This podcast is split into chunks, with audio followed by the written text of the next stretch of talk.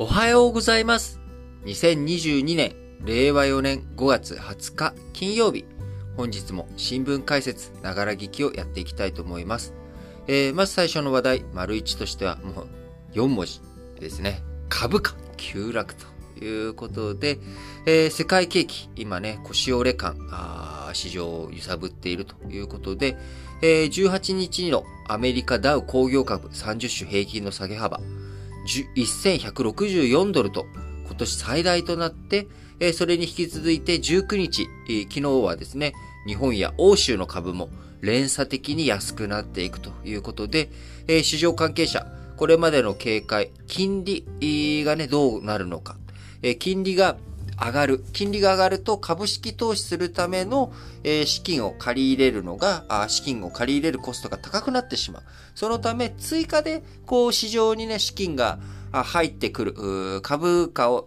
高くしていくためには追加で資金が入っていく必要があるんだけど、それがちょっと滞っていくよね。で、さらに、えー、その中で金利が上がると、うこう、借金のね、返済とかそういったことを考えていくと、もうここで手仕まいしちゃおうかなっていうような動きもあって、まあ、株価が難聴下落というようなことになっていったわけで、まあ、金利が影響して、こう、株式投資が振るわないっていう状況から、さらに一段階進んで、金利が上がる。そうするといろんなものへの投資とかが滞る。みんなの消費が滞ってしまう。景気にダメージを与える。景気にダメージが与えられると、企業の業績というものも悪化していく。えー、そこら辺をもうちょっと考慮しないといけなくなってきたよねって株式市場が今身構え始めて、よし、じゃあもうちょっとここで株売ってしまおう。この値段で、えー、売ってフィックスしてしまおうというような動きが強くなっています。えこれまでね、あの株価急落とか下がってきたっていう風になってきたのは、ハイテク株。まあ、アップルが、えー、これまでずっと長らく、上場企業の中での株式、えー、時価総額、えー、株式時価総額を、えー、全体の1位というようなね、えー、状態長く続いてきましたが、これすでに、えー、この新聞解説ながら聞きでもお伝えした通り陥落し、えー、そこからあサウジアラブコ、え、サウジアラビアのね、国営の石油会社。こちらが今、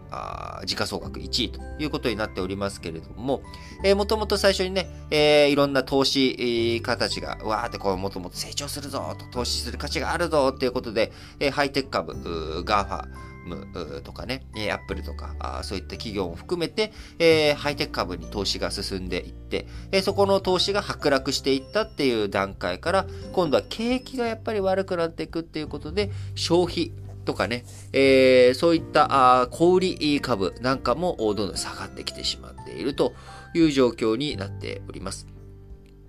えーまあ、そういった中ああ、アメリカ小売の決算、ディスカウントストア大手ターゲットの、大手ターゲットのマイケル・フィデルキ最高財務責任者 CFO は、輸送費の上昇圧力や商品調達の混乱が2023年初めまで続くと不安をあらわにし、その結果株価が25%下落。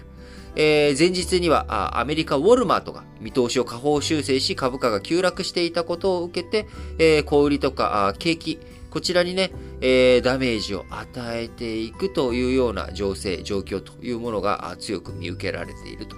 いうことになります。えー、それを踏まえてですね、あのー、株価、えー、大きく下がって、え急落ということになってしまっております。えアメリカ S&P 500種株価指数、え17日に2%高と一旦なったんですけれども、え翌18日に4%下落し、アメリカの10年国債利回り、こちらも18日の朝方3%近くまで上昇した後、2.8%台まで下げるなど、変動が激しくなっております。その結果、恐怖指数と呼ばれる予想変動率、こちらが上がっており、ビックスっていう、ボラティリティインデックスっていうやつですけどね。えー、ビックスの動きも激しくなっており、え、前日比で19%上昇というような動きを示しております。えー、恐怖指数、えー、ビックスですけれども、こちら株、債券、原油など各資産に恐怖指数ありますが、えー、決められた期日に決められた価格で各資産を売る権利や買う権利を売買し、今後の価格変動に備えた保険のような形で行われるオプション取引の価格から算出するということで、えー、通常ね、将来的に価格が大きく変動するっていうことが予測されなければ、あこういったオプション、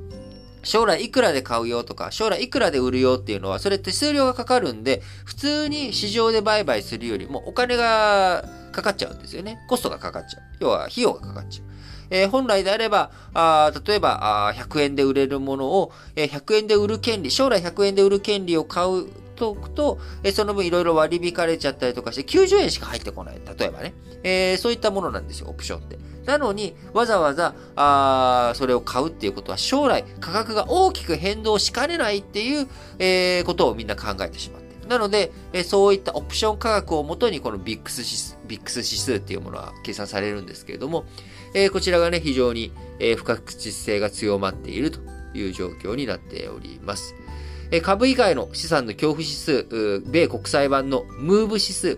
こちらも5月に一時135をつけたということで、えー、リーマン後の相場の混乱が続いていた2009年9月の137台や、新型コロナウイルス感染が拡大した2020年3月の160台に次ぐ水準ということで、えー、5月一時135をつけました。